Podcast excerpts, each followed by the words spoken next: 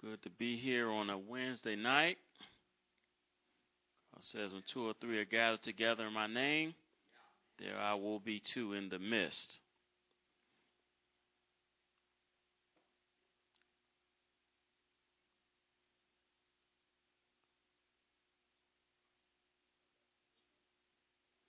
What's that?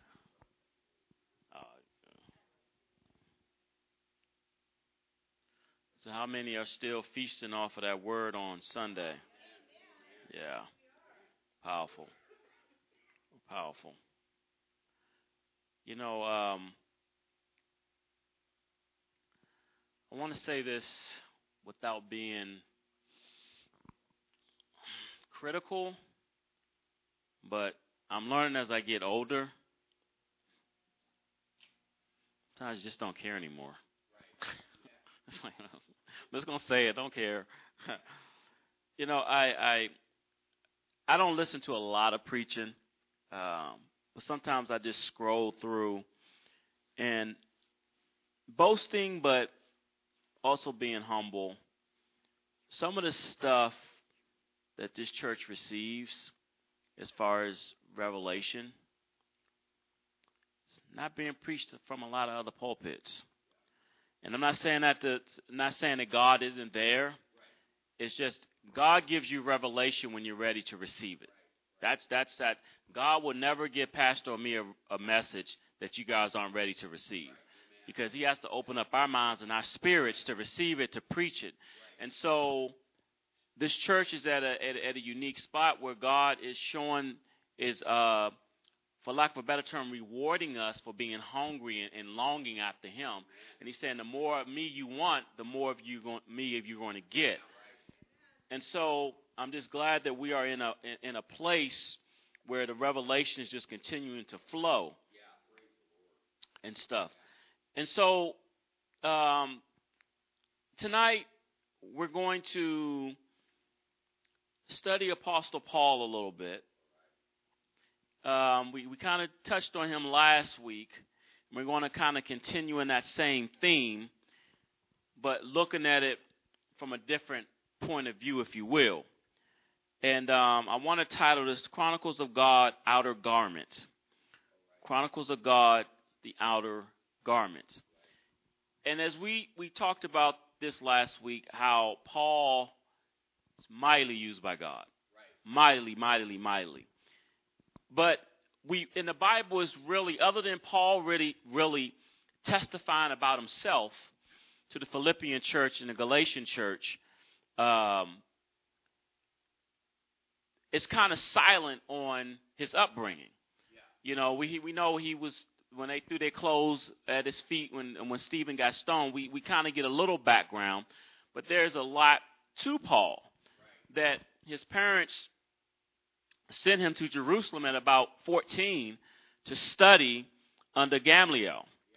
And and and and he, and he says I was a Hebrew of the Hebrew. He he wasn't joking. He I mean he was strict, and he was strict to the law. And so when you have somebody that has that mindset from youth, and he feels that Christianity, even though it wasn't known as Christianity at the time, that Jesus' name, or as we're going to see in the Bible, they called it the way, it's a threat to his very existence. And so, but this is what I wanted to point out at the beginning of this. When you falsely follow religion, it leaves you empty. It leaves you empty so that you will never believe the truth. You will always be fighting the thing, you will always be fighting truth because you will be standing on man made principles that will fall against the test of time. And so Paul was holding true to everything. And, and if you really, and the Bible doesn't say it, but I believe Paul probably heard Jesus teach. I believe he probably heard him preach. You know, probably a younger man, but he probably heard those things. And we do know that Paul was part of the Sanhedrin. And so he could have been a voting member of the Sanhedrin or maybe a junior member, we don't know. But when they condemned Jesus to death, Paul might have been around. or in close proximity to that. And we know he was there when the apostles were being thrown in prison and all that stuff. We know he was part of the Sanhedrin. So Paul has a, he wasn't ignorant of Christ. He wasn't like, oh, this is new, whatever. He was intrinsically uh, connected to Christianity. And so I'm saying all that to lay the groundwork is you just never know what God is working on somebody. You just never know. And so, it's important for us to know that Paul was part of the Sanhedrin, and we could assume that he heard Jesus preach and teach. And he was probably, we know he was in agreement, whether he was part of the Sanhedrin or not, with the death sentence that was imposed upon Jesus. And they thought, okay, once we shut this guy up, this this this cult or this this this this this thing that's so popular right now is going to stop. And realize that twelve men that have been with him for three and a half years are going to turn the world upside down. And so it started spreading like wildfire. And so Paul is in the midst of all of this. And so let's turn to Acts 5, starting in verses 12. This is going to be a slow simmer to the end. Acts 5 and 12. It says, and this is after Ananias and and, uh, and, and and Sapphira had lied to the Holy Ghost, and they did they dropped they dropped dead. And this is a this is after that, and it says, and through the hands of the apostles, many signs and wonders were done among the people, and they were all with one accord in Solomon's porch. And we see that this is kind of where the Christians kind of gathered. Yet none of the rest dared join them, but the people esteemed them highly. So they see all these signs and wonders happening. And yet the people are like, hey, those are those are devout men, but nobody's joining them. And that's why when people get up here, we need signs and wonders. We need that doesn't do anything for people. It doesn't move people's soul. It's it's that it's that it's that spectacular thing. You know, people will flock to see somebody from a wheelchair, but are you going to turn your heart to the Lord? And God knows that. You see, so you see all these signs and wonders being done to the point. It says, and believers were increasingly added to the Lord, multitudes of both men and women, so that they brought the sick out into the streets and laid them on beds and couches, that at least the shadow of Peter passing by might fall on some of them. Now, some commentaries try to say, well, it doesn't say that he, his shadow was healing people. Right. I'm pretty sure the Bible is Luke is not going to write something right. that didn't happen. Right. Peter's shadow, his very shadow, was healing people. Okay? And so you have all these signs and wonders. Sister Linda, can you imagine your shadow walking past somebody and them getting out of a chair and walking? For us, that's kind of hard to comprehend. And people are seeing this like like like HD TV in real life and they still not join, join the church. Think about that. He said also, multitude gathered together from the surrounding cities to Jerusalem, bringing sick people and those who were tormented of clean spirits, and they were all healed. They were all healed. Then the high priest rose up, which was of the sect of the Sadducees. Remember that, the Sadducees. And they were filled with indignation, laid hands on the apostles, and put them in prison. But at night, an angel of the Lord opened the prison doors and brought them out. And as I was studying this, the Lord just dropped this into my spirit, which means we cannot allow the world to imprison the word of God. By that I mean this. We better be prepared to stand up against this whole woke culture because we're it's going to I'm, I'm telling you it could get to the point that we have news cameras outside those doors and they're going to be taking pictures and putting you on the news as you go in there. Oh, everybody that goes to that church is about hate. And you got to be willing to stand up for the word of God and say, you know what, if you want to say that's who I am, go ahead. But I know I'm standing on the word of God. And God is telling us that when man tries to lock down the word, these, when they put the apostles in prison, they're literally trying to lock up the word. They're really trying to lock it down. But God is saying, I'm going to send a messenger. I'm going to send my angel. My word word shall not be locked up by man. It can't be locked up by man. And we better be prepared to pay a price of whatever it costs to stand on his word. He said, if they hated me, they're going to hate you. Last Thursday, I met Holy Family. We have a core leaders meeting. We have it once a month.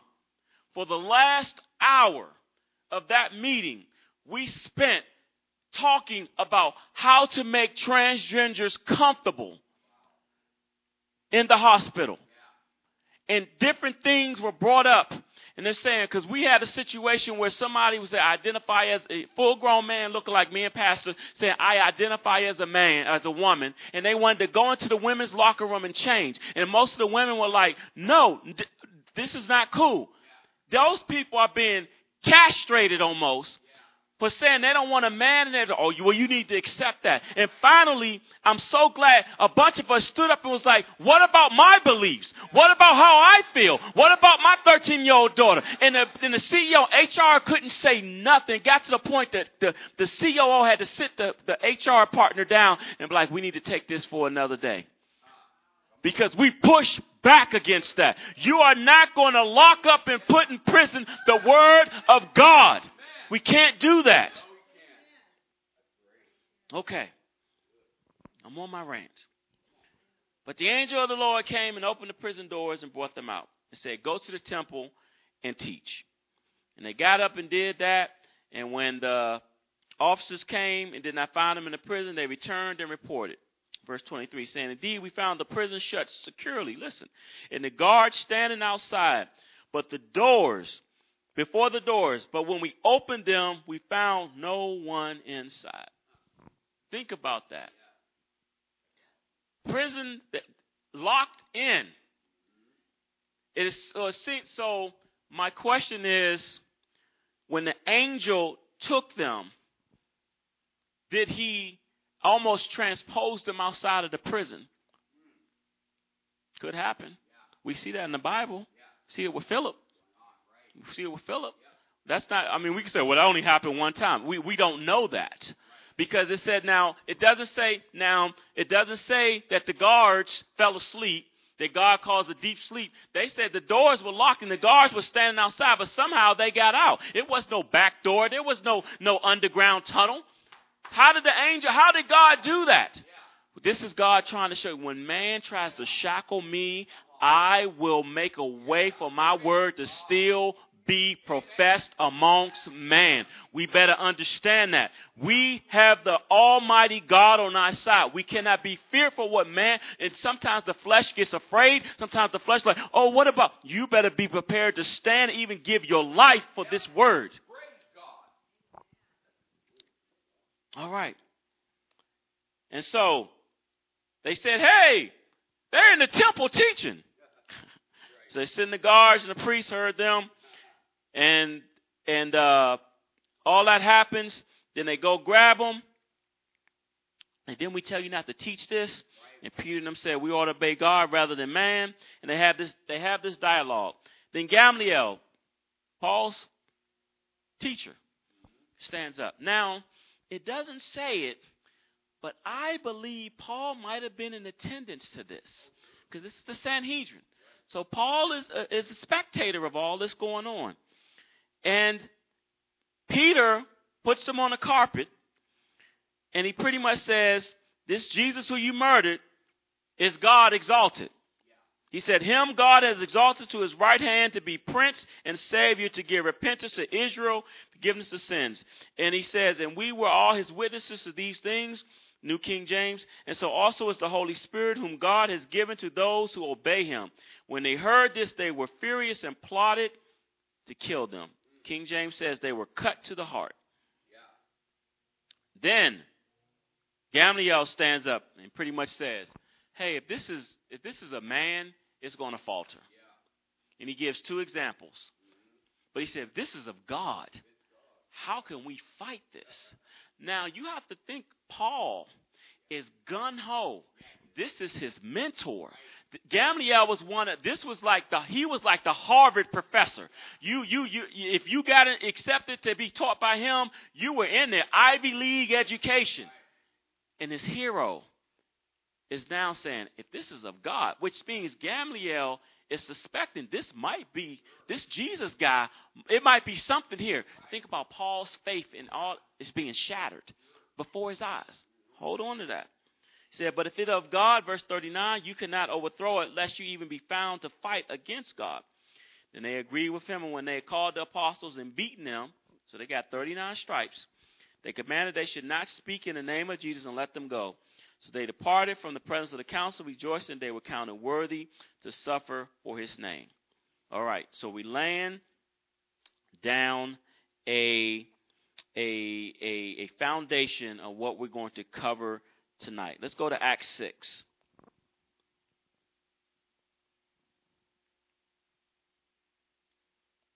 All right, so they go, they get beat, but they're continuing to preach in the name of the Lord. Now, Acts 6, it says, Now in those days, where the number of disciples were multiplied, there arose a murmur of the Grecian, Grecians or the, the Greeks against the Hebrews because their widows were neglected in the daily ministration. And so basically, you have the Greek speaking Jews, and you have the Hebrew speaking or Aramaic speaking Jews. And so there comes a little dispute, and they feeling like, hey, you know, we already at a disadvantage because you guys feel like we feel like we're outcasts. These, these are the Greek speaking Jews. And like now our widows aren't being taken care of. Then the twelve summoned the multitude of the disciples and said, It is not desirable that we should leave the word of God and serve tables. It is not so this is what I want to talk about a little bit. If you are ever underneath a pastor or mentor, minister that does not breathe, eat, just consume the word of God, you need to leave. You need to leave. Serious. You need to leave. Sister Nichols, you need to leave. That the word of God should be something that a preacher, that a minister is trying to eat and live. That means that doesn't mean they're perfect. We all make mistakes, but that is your call. You're called by God to speak His word. You can't speak His word unless you know His word. All right. Shaking the shoulders a little bit. And then they said, We can't leave the word and serve tables. Therefore, brothers, seek out among you seven men of good reputation, full of the Holy Ghost and wisdom, who you may appoint over this business. But we will continually give ourselves to prayer and to the ministry of the word. And the saying please the multitude. They're like, now, you notice how there could be disagreements, but when you have the anointing which binds people together, you find a way to make it work. You see how that's happening here? Now, it's more to come. And it pleased everybody. So they chose Stephen and six other men, six other men to be pretty much they became deacons. They became deacons, whom they set before the apostles. The apostles laid hands on them, confirmed their office, and they lay hands on them. Listen to this. After they came into agreement, after they elected deacons to take care of the widow's needs, then the word of the God spread or the word of God increased, the number of disciples multiplied greatly in Jerusalem, and a great many of the priests were obedient to the faith when you have the unity in the spirit, even the religious walls that the enemy has put up, they fall down. Now you have, they're not talking about the high priest, they're talking about the lower level priests and everything. But you have them starting to recognize that name of Jesus. Why? Because there was unity, because they didn't neglect the poor, but they said, we're going to elect some men that have a good spirit, that are filled with the Holy Ghost. We're going to anoint them as deacons. And because there was unity, the word of the Lord went forth. What does that mean? It means, Sister Nichols, we can't win this city without you. Sister Linda, we can't win this city without you. We got to be in unity. We got to be in agreement. God said, My word won't return to me void. That means when we're hearing that word, that means God is stirring something up in us. And that means when we leave out of this church from hearing the word, we're taking that message to the world. revival hum comes. There's no great sermon. There's no because of the times. There's no landmark. There's no big old revival service. But because there was unity in the spirit. Think about that. God starts to tear down religious walls. What would happen? What would happen? Because UPC is all about get them to our church. Get them to our church. What happens if God just they have a a, a, a pastors or a preacher summit in, in Spokane, and pastor preach, and you got thirty some pastors in the city receive the Holy Ghost and start speaking in tongues? Do they need to come to our church then? Your pastor's got the word now. Go follow them. You follow, see, we think, oh, it has to happen this way. And God is like, uh, uh, I think I'm a little bit bigger than this building. I, I, I think the last time I checked, uh, that's earth on the, on my. Oh, that's earth right there. Because for the earth is my footstool. You know what I'm saying? My toes smell like earth for today, not like Mars. You see what I'm saying? Because when we think we got everything figured out, God is like, just have faith, have unity, and I'm going to do the rest. Okay. We getting there. Okay. So Stephen, Stephen, my man was full of faith. Now, some some translations say full of grace. Full of faith, or we'll go with what the King James and the, the, in the New King James saying. Full of faith and power, did great wonders and signs among the people. Stephen is not a preacher. If you want to give him a title, he's a deacon. He's a deacon. He's not a preacher. But look what God is doing through him. Hold on to that. Then there rose people from the synagogue of the freedmen, the Syrians, and the Alexandrians, and those from Cilicia in Asia. Cilicia is Paul's hometown, disputing with Stephen. And they were not able to resist the wisdom and the spirit by which he spoke. Then they secretly induced men to say, We have heard him speak blasphemous words against Moses and God. And they stirred up the people, the elders and the scribes, and they came upon him, seized him, and brought him to the Sanhedrin. And they set false witnesses. The Sanhedrin, which is, Paul is there, setting up false witnesses against Stephen. Look how corrupt they are. They're setting up false witnesses against Stephen.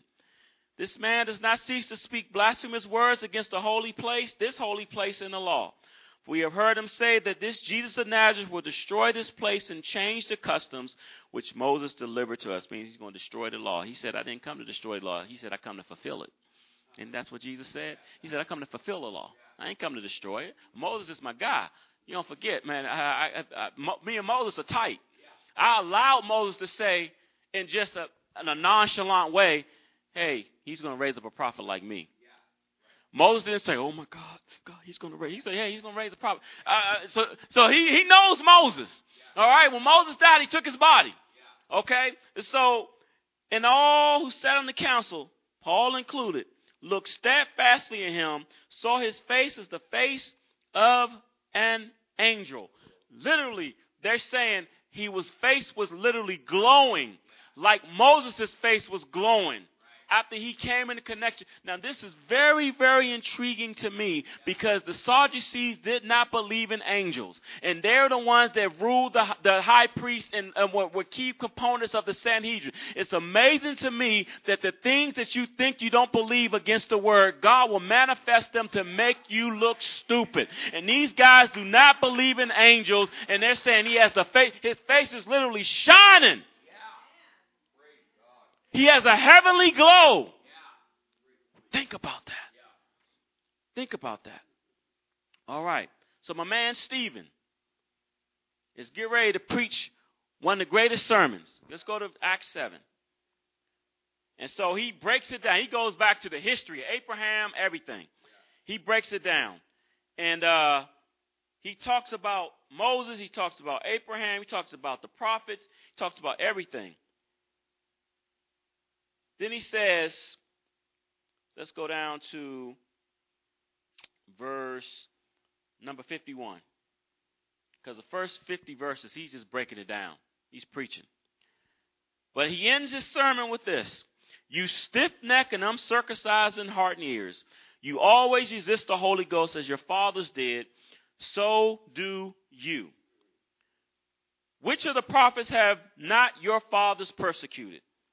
And they have slain them which shew, which shew before of the coming of the just one, of whom you have been now the betrayers and the murderers, who have received the law by the direction of angels, have not kept it.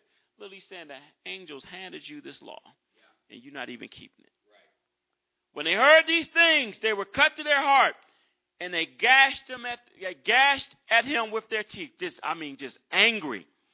But he, being full of the Holy Ghost, gazed into heaven and saw the glory of God, and Jesus standing at the right hand of God. Gazed, we like to look at that in that Greek word really means, I'm sorry, not gaze, saw the glory. That glory talks about splendor. But the you know what the root word of that word means? Opinion. And so, can we literally say that being full of Holy Ghost, he gazed into heaven and saw the opinion of God? What was the opinion of God?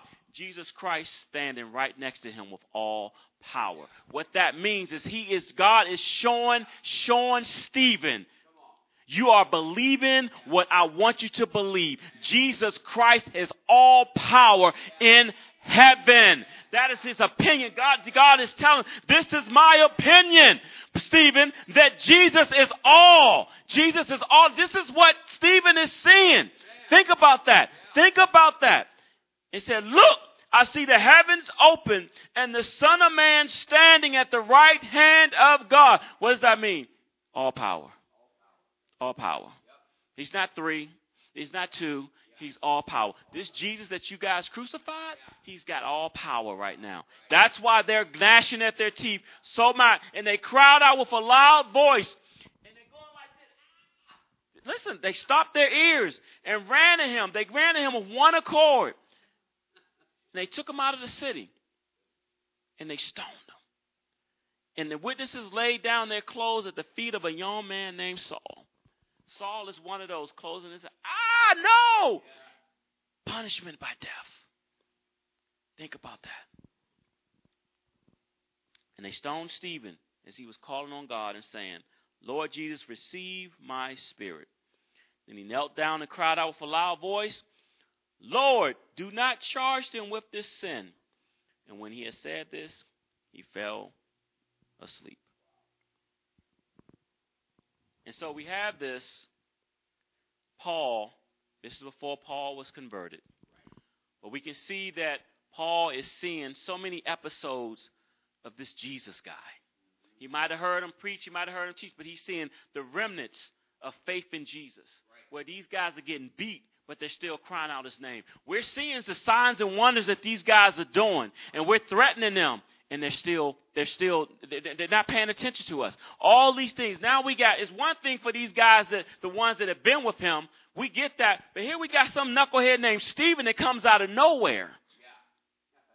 He comes out of nowhere. I say this very cautiously, but I say it. Stephen was an unknown that had a miraculous revival. I'm trying to tell you what has happened in our organization is that we have labeled certain preachers as revival makers. And what we teach our people is that unless this person preaches, we cannot have revival. And the Bible disputes that. And I pray our organization leaders understand that because you have an unknown that's not even called to preach. But this guy is sitting up there leading a revival, doing signs and wonders as a no name.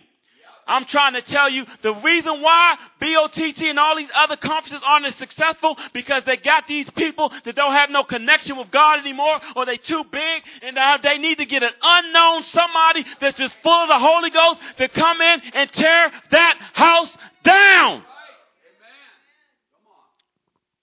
Stephen. Unknown. It's unknown. He's unknown. And this guy's leading revival. And he witnesses to the Sanhedrin. And they kill him. They kill him. They kill him. And they the people that were stoning him, they throw their clothes at the feet of Saul. Saul witnesses this.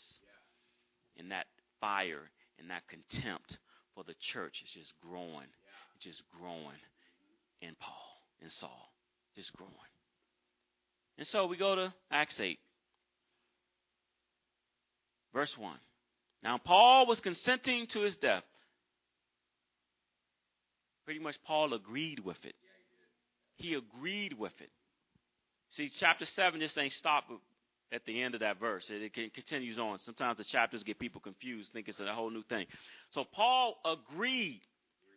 And at that time, a great persecution against the church was at Jerusalem. They were all scattered. And two, and devout men carried Stephen to his burial and made great lamentation over him. As for Saul, he made havoc of the church. He made havoc, literally trying to tear it apart, entering every house and dragging off men and women, committing them to prison. Think about that, Sister Nichols. Paul or Saul coming into your house. You believe in Christ? Yeah.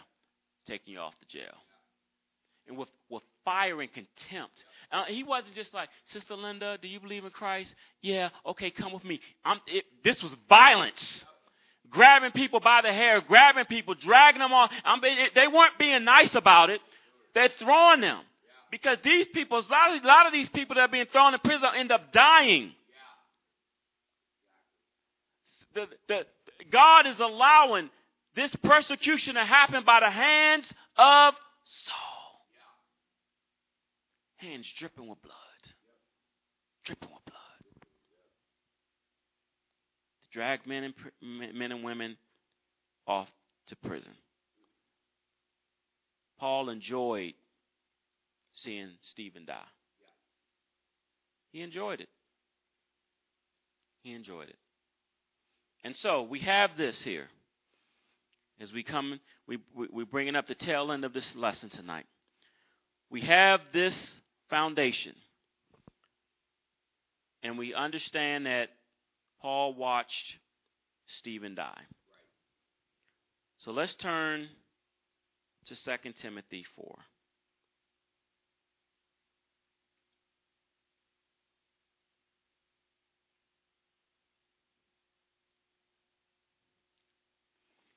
Let's go to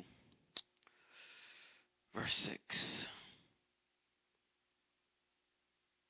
This is Paul's in prison. He's in a dungeon. We talked about this last week. This is the, the last letter that he wrote before his death. Verse 6 says, For I am already poured out as a drink offering, and the time of my departure is at hand. I fought the good fight. I've finished the race. I've kept the faith. Finally, there's laid up for me the crown of righteousness, which the Lord, the righteous judge, will give to me on that day, and not to me only, but also to all who have loved his appearance. Verse 10, verse 9, be diligent to come to me quickly. Verse 10, for Demas has forsaken me, having loved this present world. And he goes on, Verse 13 Bring the cloak that I left with Carpus at Tro- Tro- Troas when you come, and the books, especially the parchments. Telling Timothy to bring all this because these are the last things that I need because I know my demise is near. Yeah. May I propose to you that Stephen's death had such a remarkable impact on Apostle Paul that some almost 30 years later, when he is about to die, a cloak that was thrown to the ground when Stephen died, Paul kept that as a memorial and what he's and he's telling Timothy, bring that with you. Now, this isn't sacrilege because he's not worshiping this cloak. But I'm here to tell you that Paul realized the monster that he used to be. And because he had a God that bestowed grace upon him, he held on to that cloak as a reminder of the man he used to be, not to, for condemnation, but to glorify God for turning him from a monster into the greatest apostle that this world has ever known. Don't you tell me that somebody's past defines their future. You have a murderer with blood dripping from his hands, but he took that cloak and he held on to it. And he said, On my last dying days, I want to have something that makes me remember how I used to be and how this great God, with this great salvation that is bestowed upon me, what he has turned me into. I might be in a prison, I might be, can't eat, I might be in all this world of hurt, but I remember that God has saved me and I'm ready to receive receive my crown. Now, the other part of that is when he tells us in a few verses, he says, I've fought the good fight, I've kept the faith. Finally, there is laid up for me a crown of righteousness. That word crown, what is it translated to in the Greek? Stephanus. So what he is saying, Stephen's mean literally means crown. So what Paul is saying is that I want the crown that I somehow saw Stephen get when he gazed up in heaven. I'm getting that crown. That's what Paul is saying. That crown that's laid up, that crown that Stephen got, I'm getting the same thing. Oh, I feel the Holy Ghost in here. Do you understand what great salvation we have? And he says, bring the books and the parchments, especially parchments, the Old Testament. He's saying, on my last dying days, I want that cloak that reminds me of the monster I used to be, but by God's grace, He said, I'm chief among sinners. I'm re- I want to remember how I used to be and the great grace that God has bestowed upon me, and I just want word. I want fellowship. I want a remembrance of who I used to be, and I just want word. Think about that. Think about that. I just want word. On my deathbed, I just want word. I just want word. Think about that. Paul is sitting up here showing us an example. And we have the greatest apostle. The greatest apostle and how an unknown's death had such a life changing effect. It wasn't Peter. It wasn't any of the other preachers. It was an unknown that had. So let me tell you something. The reason why some of these cities they have some of, and I'm not talking about the ministry in a bad way, but some of these guys coming on their chariots and they think, oh, I've done this great thing, but it's an old lady sitting in the back of that church that has none but done nothing but fasted and prayed for that city for years and years, and God and the Spirit is responding to that. Yeah. These guys get behind the pulpits. Oh, you got to have brother so and so come if you want to have a move of God. You better get a sister Linda. You better get a sister Sandy that's been praying, that's been praying for the city. Those are the ones you need if you want to have revival. Y'all need a Stephen. I need to remember a Stephen. I got to have all the Peters, all the Jameses, all the ones that I saw. But there was one unknown man named Stephen that impacted me so much. I wanted his cloak with me as I faced death. And this is the greatest apostle used by God. Hmm. I just want word. And Timothy, bring that cloak. Oh. Bring it. Bring that cloak.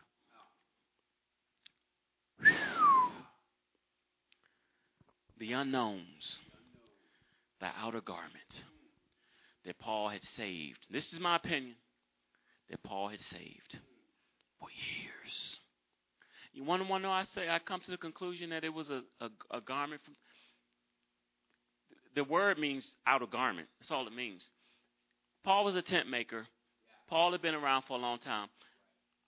I don't think, Sister Linda, he's like, can you just bring me a coat? Any coat? That cloak means business. that meant it had sentimental value to him. It meant, oh, I'm thinking about all. Let me tell you something.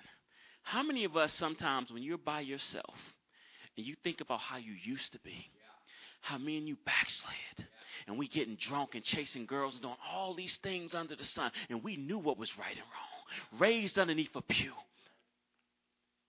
and God could have struck us down. How many times do we avoid death? I'm going to parties, bullets flying over my head. Could have been killed on a humble. I don't know. I'm out there backslid. Other people in my church that I grew up with, one guy goes out and doing the same thing I'm doing. Sister Linda, he's standing at a phone booth and gets gunned down. That could have been me. And I think about all the hurt I caused God, doing this, doing that, going to the club, but I got to go to church, living this sacrilegious life where I go to the church and pray and then go to the club and try to get, get my drink on, all this stuff, living all this stuff. I remember that guy. I remember that brother done. And oh, sometimes you just get tears. Like I remember how I used to be, but I'm not that man anymore. And Paul sitting up there in this prison cell, all he wants is word and that cloak. I just want to rub up against it because I remember when it was laying on the ground when they were screaming. He was screaming with a loud voice. And but notice he said, when the guys had forsaken me and they forsaken me and left me alone, he said, lay this not to their charge. The same thing Stephen said. You don't tell me that Stephen did not have an impact on Apostle Paul's life. An unknown. An unknown and unknown. He didn't call for the great bishops of Jerusalem. Stephen impacted his life. And it's the only time we hear about Stephen. A little, a, a couple of verses in, in, in, six and seven. It's the only time we hear about it. But think about the impact that Stephen had on Apostle Paul's life. I, I, when Pastor was preaching Sunday, and he was talking about how we separate the ministry from people. And and and and, I, and and if I was reading this, I started thinking about some things, and and, and when I want to say, it, it was, I know different types of tongues, and I also know a battle tongue when you're like battling in the spirit. And last night, my wife was upstairs. Poor, poor Rocky. He's not used to people speaking. Van is like, I'm going to bed. I'm used to this. Poor Rocket, He's like, his ears go out. He's like, I'm, I'm getting up out of here. I'm, just a powerful, just a powerful anointed tone just came upon me. You know what God dropped in my spirit? He said, This organization, me and him are part of UPCI this organization has relegated my strength and my power to a few known names. That's what he said. That's what he told me. And it got to the point my fists were balled up, ready to fight that. Ready to fight that because God is showing us too many times that these, like we talked about last week, Epaphroditus, these unknown people having an impact on the Apostle Paul like that. Stephen, we talk about his death and all that stuff, but the impact that he had on Apostle Paul. All the times he's shipwrecked, all the times he's getting beat, thrown in jail, perilous times, all these things in the, in the hands of my countrymen, all these things. And Paul had that cloak with him. Think about that reminding him, I'm doing this for a reason. And that reason is Jesus Christ. And he's saying, that same crown that Stephen got, I'm getting the same thing. What he's saying. That's what he's saying. That's what he's saying. That's what he's saying. So as I bring this to a close, I want all of us to understand that when we get to the point that we think revival is going to happen by a name on a church or the name of a preacher on a program, we are sadly underestimating. And I'm going to tell you this we're not in the will of God because God is showing us I'm using unknowns to make this thing happen. I'm using unknowns. People that aren't in the the limelight pastor, people that don't have the name attached to it and all that stuff. I'm using those to bring revival. So we better understand your prayers mean something to him your prayers mean something to him. And when you start to take off those shackles that man and religion and organizations have is trying to put you in prison, you need to say, In the name of Jesus Christ, I stand on your word. And God is going to break those prisons open, and the other religious people will be scratching their head. What's what's going on? While we having revival. You see, we like to put revival in numbers when we have general conference. Oh, we went out to the cities and we had 800 get the get get get get baptized, and 600, 600 of them got the Holy Ghost. Well, if you go back to that city a year later, how many of those people living for God? How many of them living for God? But we like to throw those numbers because we think, oh, it's going to be a great revival. You know what I think? I think there's going to be, I know God promised it, it's going to be a great revival of people coming, but it's also going to be preachers. You have some preachers out here, they don't have the truth, but they love God with all their heart, mind, and soul. And it's going to take a man of God to just minister, or God does it himself and brings revelation to them. And can you imagine somebody, Nehemiah Baptist Church down the street, a pastor coming to the pulpit on Sunday morning with tears in his eyes, saying, I got a word from the Lord. Isn't that how Azusa Street happened? People getting revelation, I got a word from the Lord. And I'm baptized. I call I called this pastor that I know, Pastor Greg Glover, and he came over last night and he baptized me in Jesus' name. And he starts to preach Acts 2.38, and the Holy Ghost falls like the day of Pentecost. And now, they're like, Pastor, Pastor Glover, Brother Dunn, can y'all, can y'all come and teach us this apostolic doctrine? Now we come back. Hey, how many of y'all running? Uh, we're being humble. We run about 25. Not knowing what God is doing throughout the city. Throughout the city. You see, we get so caught up on man made success that we fail to realize that this man named Stephen has such an indelible effect on Apostle Paul's life. That he echoes the same thing that Stephen said before he died. He says the same thing. Lay this not to their charge. Think about that. And you don't think Stephen had an impact on Paul? And we might say, oh, yeah, Peter, yeah, this guy was given the keys. He had impact. Uh-uh. People like Epaphroditus and people like Stephen and Brother O. I can't say his name. uh, those guys making a uh, making a straight mark, an indelible mark in Apostle Paul's life. So I close with this. I close with this. Don't be afraid to be an unknown. Don't be afraid to be an unknown. Don't be afraid to be somebody's outer garment because you being somebody's outer garment can be it means covering. You can be the covering over somebody that makes them see eternity. You better understand being an unknown is a powerful anointed office that's not talked about a lot. But God knows. And He's the only one that we need to worry about. Uh, that that that you know sometimes you get songs stuck in your spirit and you just keep singing them over and over. Waymaker, it's just even when you don't see that he's working, he never stops. He never stops working. He never stops working. Whew. I feel the Holy Ghost. Paul was a was a was a was a mightily used by God. We all know that. But as we started to point out over the last few Bible studies, even he needed encouragement. Even he needed help.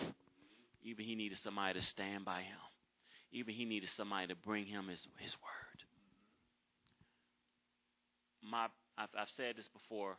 Um, a pastor of my home church, Bishop Woodrow Roach, um, got diabetes, had one leg amputated below the knee, and a couple years later had both of them amputated. And um, his son, his son and I become close over the years. The home church I usually preach there when I go home. He tells me dad called him to the hospital, and um, he's crying like my dad's Dad's dying. And um, his dad said, Don't weep for me.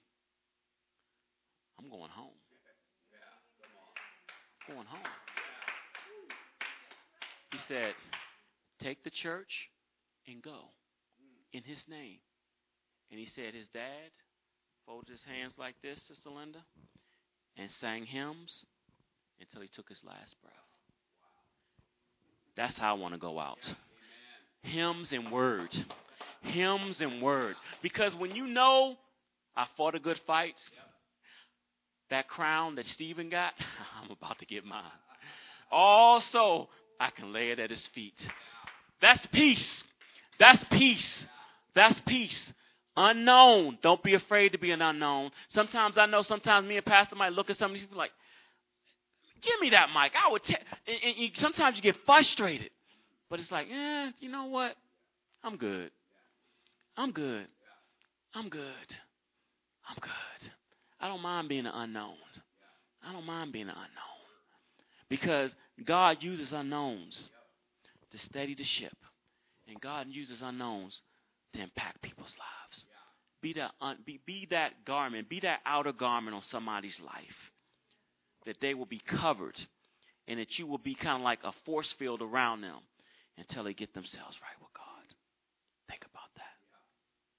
I'm shutting up. I'm shutting up. I'm set, shutting up. I know it's only two people here